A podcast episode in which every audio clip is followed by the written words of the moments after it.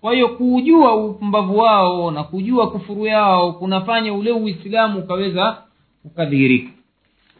Ni nini hukmu ya uislamu juu ya kuhama sampuli hii? Kundi la kwanza tumeona watu wamezaliwa hawana pakwenda kizazi kimeishi karibu makarne na makarne tangu zama za makhalifa leo karne kumi. Hana pakwenda mtu hana hila na hawawezi kuhama watu. Ni watu wengi. Wanatawaliwa na makafiri. Hawawezi kuhama wote. Haiwezekani. Ni madhaifu wanyonge wanaishi katika dhiki. Hawa tunasema wanaingia katika kundi la watu waliosamehewa kuhama.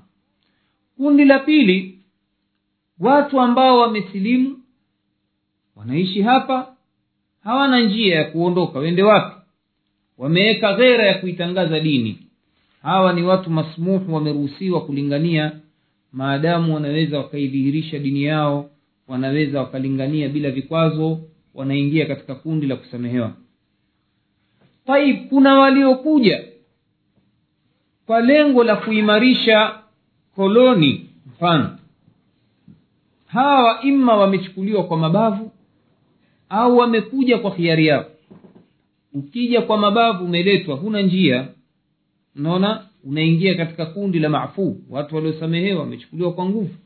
Ama ukija kwa khiari yako pana shubha hapa ambayo wanachuoni wanaielezea kwamba kuna hatari kwa wewe kufanya kazi.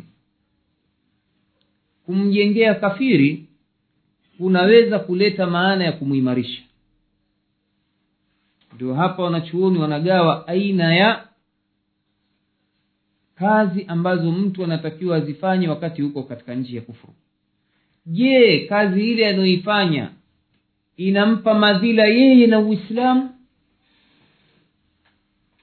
Je kazi anayoifanya haimsababishii madhila yeye na uislamu? Kama kazi anayoifanya yeye katika nchi ya makafiri inasababisha madhila kwa uislamu na waislamu basi kuifanya ni haramu nawapeni mfano juzi na ukariri tena. Kwamba nimesikia kuna mwanamke mmoja anafanya kazi muislamu katika kiwanda cha kusindika nyama ya nguruwe ndani ya makopo hii si kazi hii ni haramu. Kasbu yake ni haramu. Inaleta madhila ya nafsi yake na dini yake. Lakini mtu aweza akafanya kazi ambayo haileti madhila kazi tu kwenye kiwanda mfano cha cha cha kutengeneza mashine za za kuburudisha vyumba hizi ya conditioner mfano ni vitu havileti nani athari yoyote ya moja kwa moja katika mambo ya dini ya mtu. Haya si katika matatizo. Au mtu kufanya kazi kampuni ya kamari au kampuni ya sigareti au kampuni ya ulevi haya mambo yanaleta madhila kwa mtu na uislamu atapata kufanya haramu.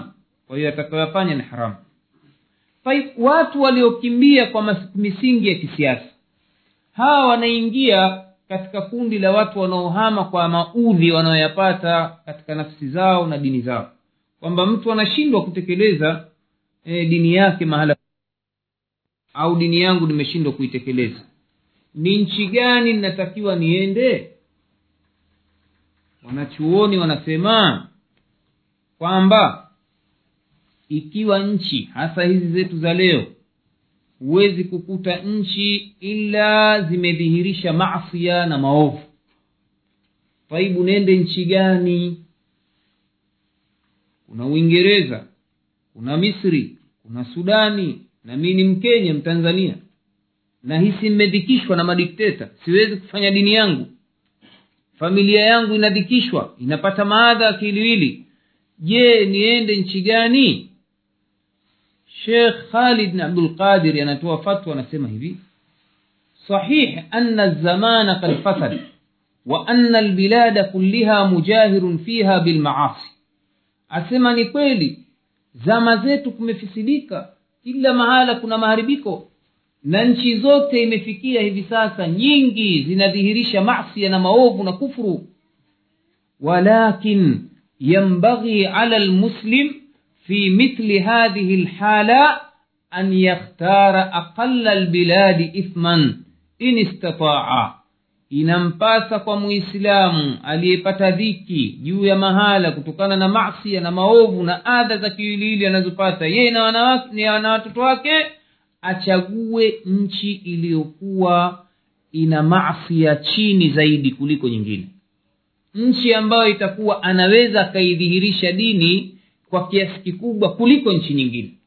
Sijui tumeelewana jamani nukta hii. Kwa mfano sasa sisi twaadhibiwa tuseme mfano tuadhibiwi twaweza dhihirisha dini yetu. Tanga au tanzania tumepata mateso. Mateso kiasi ambacho hatuwezi kufanya dini yetu. Tuna nchi jirani na nchi za mbali. Sasa twatakiwa tuangalie sasa ni nchi gani ambayo itakuwa mimi ninapata afadhali kuliko nchi nyingine katika hizo ninazokwenda. Kwamba mimi nitapata kufanya dini yangu vizuri kuliko nchi nyingine. Pamoja na kwamba zote ziko katika hali mbaya lakini sasa kinachotakiwa kwa mwislamu ni kuchagua aqalu dhararaini.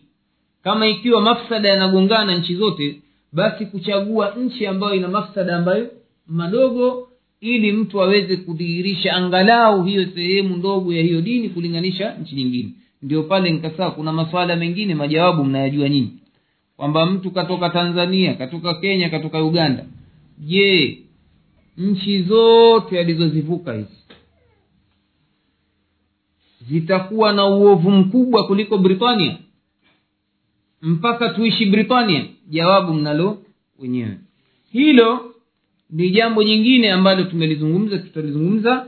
Jingine asbabu ilmia hukmu ya kusoma katika nchi za makafiri. Kuna mtu anasoma kwanza wanachuona zungumzia aina ya elimu. Kweli mi nimetoka tanzania kuja kusoma ingereza hapa kuja kusoma. Ni aina gani ya elimu itakaomruhusu mtu kuishi kusoma hapa?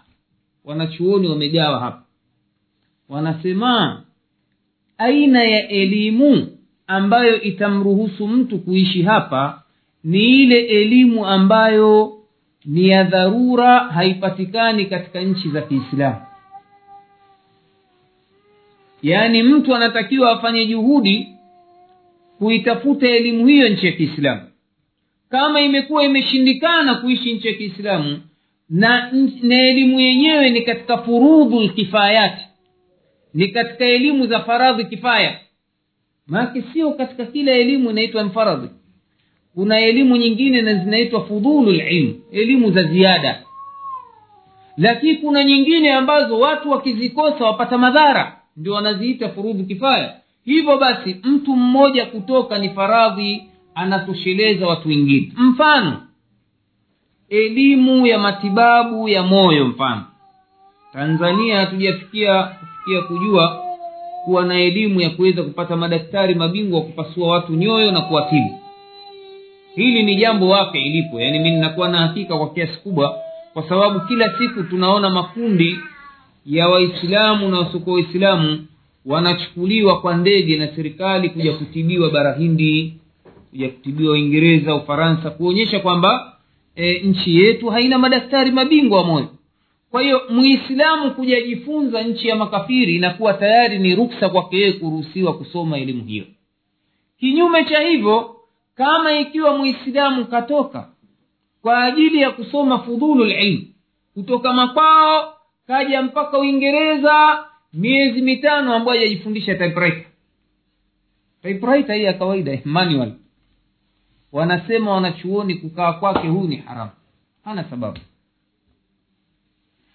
au kaja kajasomea bookkeeping stage one.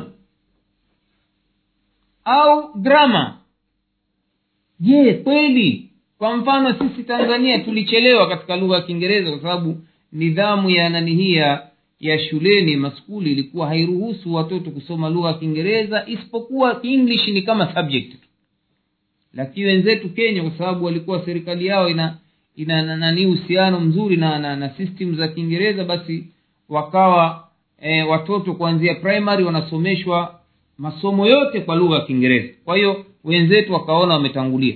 Hivi kweli mimi nataka kusoma grama stage one.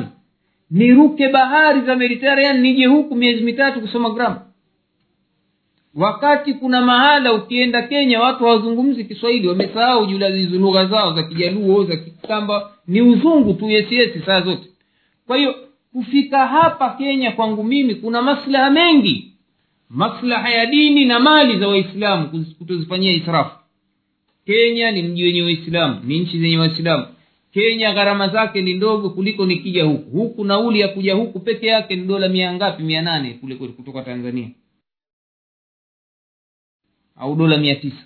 Kwa hivyo dola mia tisa hizi kwa kwa kwa mujibu wa wa nidhamu za kwetu za elimu unaweza msomesha mtoto primary kuanzia darasa la kwanza mpaka nani mpaka standard seven akamaliza vizuri kabisa katika shule nzuri kabisa. Hizi dola mia nane aweza msomesha mtoto miaka saba. Hivyo wewe unakuja ziangamiza si, nani mwezi mmoja hapa miezi miwili. Sasa wanachuoni wanasema elimu hizi hazitompa kibali ya mtu muislamu kuja kuishi katika nchi kama hizi wako wengine ambao wameshasoma wamekuja ni mutakhasisuna.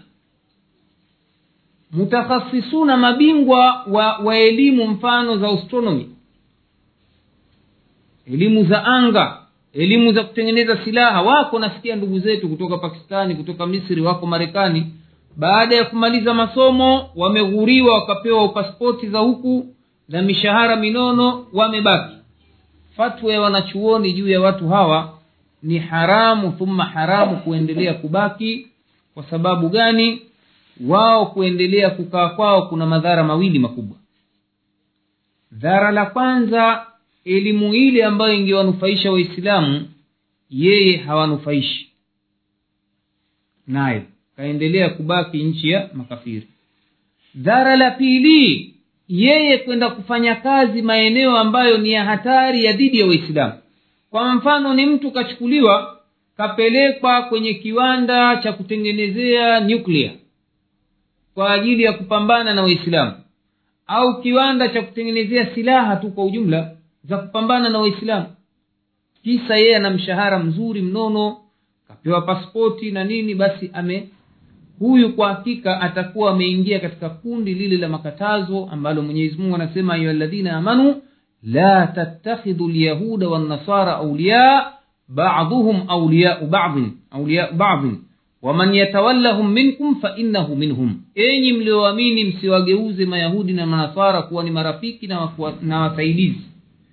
Wao wanasaidiana wenyewe kwa wenyewe na yule atakayegeuka kuwasaidia wao basi atahesabiwa katika kundi la wao kwa hiyo hili linakuwa ni hadhari kwa wale ambao wenye kufanya kazi sampuli hii kwamba kuendelea kukaa kwao wajue kwamba wanaimarisha vita dhidi ya uislamu na waislamu. Na mwenyezi mungu subhanahu wa taala ameweka wazi katika suratu lbaqara aya mia mbili kumi na saba juu ya habari za hawa mabwana makafiri kwamba wataendelea kuwapiga vita waislamu milele na milele. Mwenyezi mungu anasema wala yazaluna yuqatilunakum hatta yarudduna hatta yaruddukum an dinikum in istatau makafiri wataendelea kuwapigeni vita mpaka wawatoe katika dini yenu wakiweza. Kwa hiyo wewe umeshajua aya hii halafu unakwenda kufanya kazi katika kiwanda ambacho una hakika silaha zake zitapelekwa afghanistan. Unahakika silaha zake watapigwa ndugu zako wa sudani unahakika silaha zake watapigwa dada zetu na watoto wetu palestina? Wewe unakwenda kufanya kazi. Umepata hasara. Kwa mujibu wa aya hii eh, utaingia katika kundi la wao utahesabiwa wewe ni pamoja na wao utafufuliwa na wao. Vile vile kama ikiwa utaweza kusoma ukamaliza ukarudi basi utakuwa umeepukana na kikombe cha balaa hili kama umesoma umefanya tafasusi yako unahisi waislamu wanahitaji jambo hili na hili wallahi ninawaelezeni jamani kuendelea kubaki katika nchi hii kuna baki madhara kwa waislamu kwa sababu si tunaoishi kule tunaona hizi hali. Mimi ninawapeni mfano tangu nije tumeanzisha hospitali katika taasisi yetu. Leo ni mwezi wa pili twatafuta daktari wa daraja ndogo tu daktari wa kuweza kusaidia kusajiliwa hospitali. Sio kwamba eti tumwajiri atibu kwa mujibu wa kanuni za wizara ya afya huwezi kufungua dispensary au medical center au hospital mpaka kuwe na daktari ambaye anahesabiwa ni mdhamini. Ukijaza zile fomu za maombi uandike jina lake na shahada zake. Sasa kuna shahada za daktari juu ya medical assistant. Sio medical assistant huyo mkimpata mwambatanishe shahada na jina lake ndio mtapata kibali cha mwanzo cha kuanzisha hospitali. Wallahi huu mwezi wa pili nnalia na makelele kwenye mimbari siku zote jumaa jamani ye mkijua kuna daktari muislamu ambaye atatusaidia kuisajili hospitali yetu aje? Mpaka leo nimeondoka hakuna huyo daktari. Si kama hamna kabisa lakini idadi ya madaktari waislamu ni ndogo mno kiasi ambacho hawa waliokuwepo tayari washajisajili kwenye mahospitali kibiashara. Kuna siku tumepata daktari ana jina la kiislamu. Bwana mmoja akatutanabahisha kwamba huyu bwana amertadi mchunguzeni anafanya kazi kwa hospitali fulani ya kafiri fulani. Hebu chunguze. Kweli tukachunguza kumbe ameshartadi huyu bwana. Hali ambayo tunayo hivi sasa. Sasa hospitali imechelewa kufunguliwa kwa sababu hakuna daktari wa kusajili haya tukishapata daktari wa kusajili tutataka daktari wa kupractice hiyo shughuli katika hospitali. Itatuchukua tena mwaka mmoja. Hasa ilivyokuwa kwamba tunataka daktari sisi muislamu ili nini? At least ile hospitali yetu iweze kufanya mambo kwa mujibu wa maadili ya kiislamu. Na ndio tulivyopanga hivyo huwe na daktari mwanamke muislamu na daktari mwanamme muislamu. Wanaume watibiwe na mwanamme wanawake watibiwe na wanawake. Kwa nini nasema hivi? Kwa sababu mpaka leo wake zetu wapekuliwa na wanaume. Hali iliyotufikia ya unyonge namna hii waislamu. Wake zetu wakishashikwa na maradhi yao ya matumbo huna pa kumpeleka.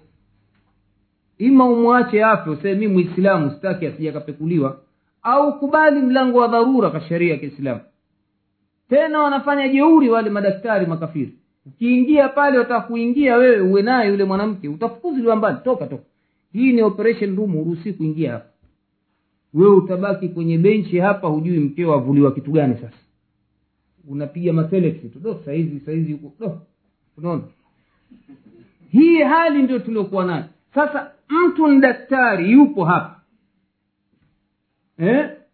kakaa hana kazi au yuko na kazi yatumikia makafiri wallahi yuko katika dhambi na kuna hatari ya kuingia katika minkum ile tulioisema sasa wakati ndugu zake wanalia wanakufa huku kwa maradhi. Leo imefikia ndugu zetu wanartadi kwa sababu gani?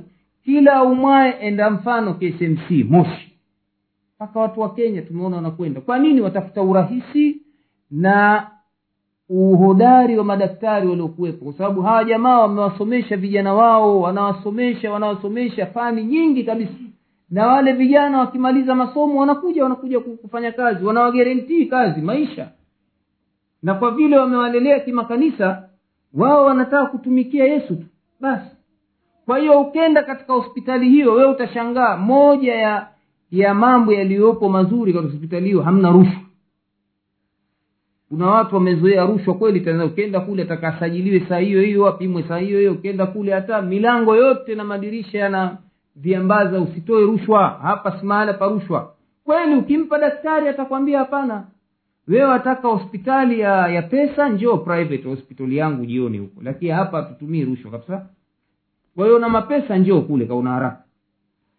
Sasa wengi wanakwenda ukiingia kwenye chumba wewe umelazwa mgonjwa kuna jisalaba upande huu huu huu asubuhi saa kumi na mbili nyimbo za kumsifu yesu. Yule bibi akikupiga sindano kwa jina la yesu. Ukipona huna akida akwambia yesu ndiyo ponyo. Mwamini yesu. Kwa hiyo watu wengi ndugu zetu wanatoka katika dini kwa misingi hiyo. Sasa hizi wanasema wanachuoni ni ilmu ambazo ni furudhu kifaya kwamba ni lazima kama ikiwa hatuna watu lazima tuwatoe wakasome. Haidhuru ni nchi za makafiri wende wakasome lakini ndio nasema ziwe ni elimu ambazo hazipo kwetu. Tunakuja kuzichukua kwa makafiri watakaokuja hapa waishi kama waislamu wajitahidi kusubiri juu ya maovu yaliyoko hapa hatimaye watoke warudi katika nchi za kiislamu wapate kuwasaidia ndugu zao. Wengine ambao tuwaangalie habari zao ni watu ambao wanakuja kufanya biashara. Katika uislamu haijakatazwa kufanya biashara na makafiri. Mtume muhammad salllah alehi wa sallam amenunua chakula kutoka kwa makafiri kafanya muamala nao makafiri. Lakini makafiri ambao wanasema sio harbiyina ambao tuko nao vita. Kwa mfano leo sisi israeli inaitwa daulatu lharb waisraeli leo harbiyin haturuhusii kufanya nao biashara. Nchi yoyote inaofanya biashara na israeli leo imekwenda kinyume na hadi nabii salllah alehi wa sallam muislamu ukijua kwamba hii coca cola ni ya mayahudi usinunue hivi sasa. Ni kosa la kisharia na dini.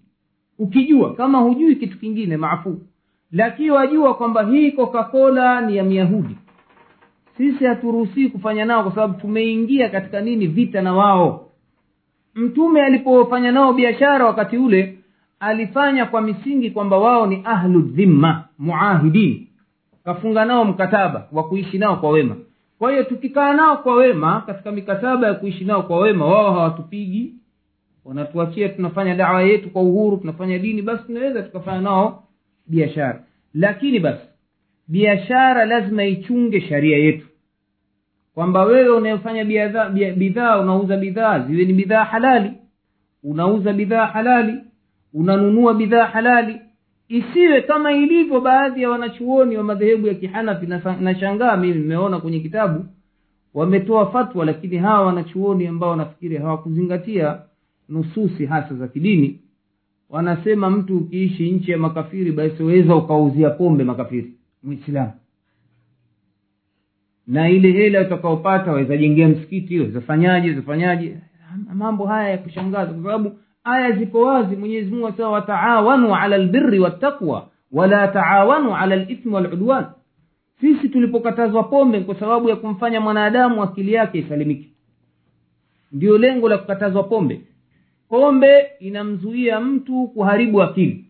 Sasa haina maana uislamu uzuie akili za waislamu zisiharibike lakini za makafiri ziharibike. Aa, faida gani kulingania sasa? Sisi twalingania watu walioharibika akili. Sisi twawalingania watu waache pombe waje katika uislamu waishi kama binadamu. Kwa hiyo sisi tusifanye njia ya kuweza kuwaharibu watu hawa akili zao au nanii zao. Wengine walitoa fatwa walipokuwa bara kule kuuza koke ni kuwauzia waamerika ruksa. Kwa nini? Sae ndio wao watu, waturushia missiles huku na nini na si tuwarushia missiles wacha wape watoto wao huko na makokeni manini. Hii si dini ilikuja kutaka kuharibu watu. Hii dini mtume mwenyewe mwenyezi mungu anasifiwa na mwenyezi mungu anasema wama arsalnaka illa rahmatan lilalamin hatukukutuma ila ni rehma kwa walimwengu wote. Kwa hiyo lengo la uislamu ni kuwaita watu katika kheri. Sio kuwaita katika shari au kuwafanya makafiri wote wape tutalingania nini sasa hii dini ndio maana ali bni abitalib alipotumwa khaibar kwenda kushambulia mayahudi akaambiwa imdhi ala rislika. Nenda pole pole. Ndio haya maneno aliyoambiwa na mtume lian yahdiya llahu bika rajulan wahida khairun laka min humuri nami. Mwenyezi mungu akikuongokea mtu mmoja ni bora kwako kuliko mangamia manono utakayopata kwenye jihadi utakaowaua hawa watu. Kwa hiyo aambiwa uduuhum ila lislam walinganie kwanza katika uislamu. Wakikataa wachagulishe moja katika mawili. Ima kwamba kuwaua au wasilimu au wabaki katika dini yao walipe jizia lakini kwanza kulingania kuonyesha kama hii dini inatakiwa ilinganie watu katika kheri. Si dini ya kulingania watu katika shari. Kwa hiyo yeyote ambaye atakuwa anafanya biashara katika nchi hii achunge hilo kwamba uislamu wake huko alikotoka pia unatakiwa ufanyiwe kazi hapa. Hakuna dharura itakaomruhusu mtu kuuza pombe itakaomruhusu kuuza mabangi kufanyaje kwamba eti mi nauza pombe lakini nitakachopata nitajengea msikiti. Aa, hizi ni wasila ghairi mashrua hazikubaliki. Kama ghaya lengo katika uislamu ni zuri basi na njia za kufika kwenye malengo zatakiwa pia ziwe ni halali. Haiwi si tunafikiria jambo zuri lakini njia za kufika kwenye jambo zuri liwe, ziwe ni mbaya. Uislamu haukubali. Hizi ni kaida principle za mayahudi. Mayahudi wana principle yao wanasema kwa kiarabu alghaya tubariru lwasila lengo linahalalisha njia. Maadamu lengo nzuri basi njia yoyote itakayopatikana ya kufika kwenye lengo hilo ipatikane ndio wao wamehalalisha riba wamehalalisha nguruwe wamehalalisha kila haramu. Ili nini wapate pesa? Wewe wanaona pesa ndio jambo zuri. Uislamu hauna hivyo. Uislamu qaida yake kama ilivyokuwa wanasema alghaya mashrua la budda an takuna alwasila mashrua. Kama ilivyokuwa lengo ni la halali basi na njia ya kufika kwenye malengo lazima iwe ni halali. Jingine ndugu zangu katika mambo ambayo tungependa kuyatanabahisha katika mhadhara huu kuna tamko ambalo ni la hadithi linaweza likawatia utata mnaweza mkasikia. Kauli ya mtume sal llah alih wa sallam anasema la hijrata bada lfathi hakuna kugura kuhama baada ya kufunguliwa mji wa maka wako, wako watu baadhi na wanachuoni bahati mbaya wamelifasiri neno hili kwamba baada ya kufunguliwa maka si ruhusa tena watu kuhama. Kwenda mji wowote muislamu abaki nchi yake ya kiislamu. Mtume anasema hakuna hijra baada alfath walakin jihadun wa niya isipokuwa nini kuhama kwa ajili ya jihadi na nia njema. Kwa mfano biashara kwa nia ya kurudi. Lakini kuhama kwa maana kama walivyohama waislamu kwenda madina hadithi inaonyesha dhahiri yake kwamba hakuna tena kuhama. Hapa wanachuoni wanaifasiri hadithi hii maana sahihi kwamba ina lhijrata lfadila inqataat bifathi makka maana ya hadithi hii ni kwamba fadla za kuhamia maka kutoka maka kwenda madina hakuna tena zitakazopatikana fadhila hizi. Ndio wanafasiri hivi kwamba wale waliohama maka kwenda madina wana fadla ambazo haziwezi kupatikana tena washazipata wenzetu. Haina maana ya kwamba watu wasihame tena. Wakidhikishwa na makafiri wakipata matatizo na makafiri wasihame. Wabaki tu kisa tumeambiwa la hijra baada alfathi. Aa, ni kwamba mama aisha anaelezea radiallahu anha hadithi hii kutoka kwa atta anasema nimemtembelea aisha.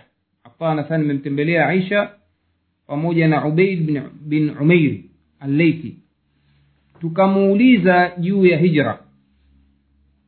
Yaani kama hadithi hiyo ya aisha tumesikia hakuna hijra baada ya fathi.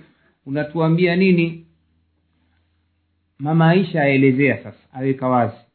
Anasema la hijrata lyauma كان المسلمون يفر أحدهم بدينه إلى الله إلى رسوله مخافة أن يفتن عليه فإن اليوم فقد أظهر الله الإسلام واليوم يعبد ربه حيث شاء ولكن جهاد ونية أنا سمع ما Aisha, leo hakuna kuhama. وسبب غانم gani? Mtume kasema kwa sababu ilikuwa waislamu muislamu anakimbia kutoka mji kwenda mji mwingine kwa ajili ya mwenyezi mungu na mtume wake akiogopa asije akafitiniwa na dini yake. Ama leo mwenyezi mungu keshaidhihirisha dini ya uislamu. Azungumzia pale sasa fathi ishafanyika. Na leo mwanadamu muislamu anamwabudu mola wake atakapo. Kwa hiyo kilichobakia ni kuhama kwa ajili ya jihadi sasa mwanachuoni aliyesherehesha hadithi hii ambaye anaitwa ibni hajar al anasema hivi mama aisha hapa anaashiria kwenye hadithi hii kubainisha uhalali wa kuhama na kwamba sababu yake ni mtu kupata fitna katika dini yake na hii hukmu itaendelea kuwepo endapo sababu ya kuhama itakuwepo. Anasema alhukmu yaduru maa illatihi itaendelea hukmu ya kuhama kuwepo kama sababu ya kuhama itapatikana. Hivyo basi yoyote ambaye atakuwa amedhikishwa katika nchi akafitinika basi atakuwa amekubalika kisheria kuhama. Kwa hiyo hii ndugu zangu ni hadithi ambayo inabainisha kama huko tulikotoka ni kweli tumedhikishwa na dini zetu.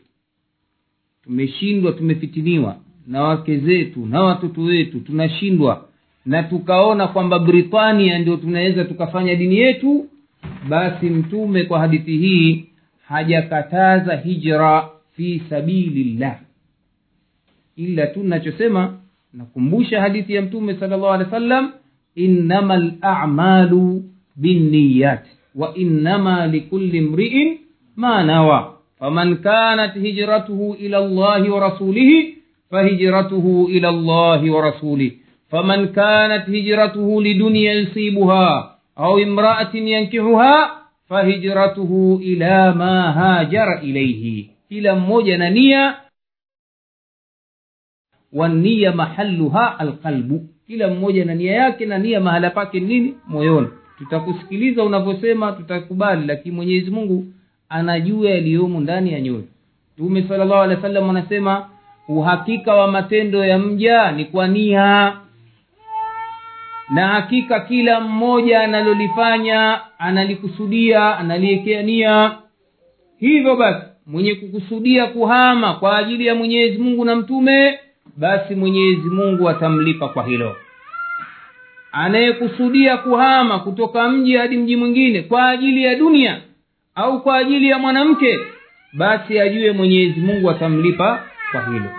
Nukta nyingine ndugu zangu ya kukamilisha muhadhara huu ni hukmu ya kuchukua kiapo cha utiifu kwa makafiri. Nini hukmu ya kuchukua kiapo cha utiifu kwa makafiri?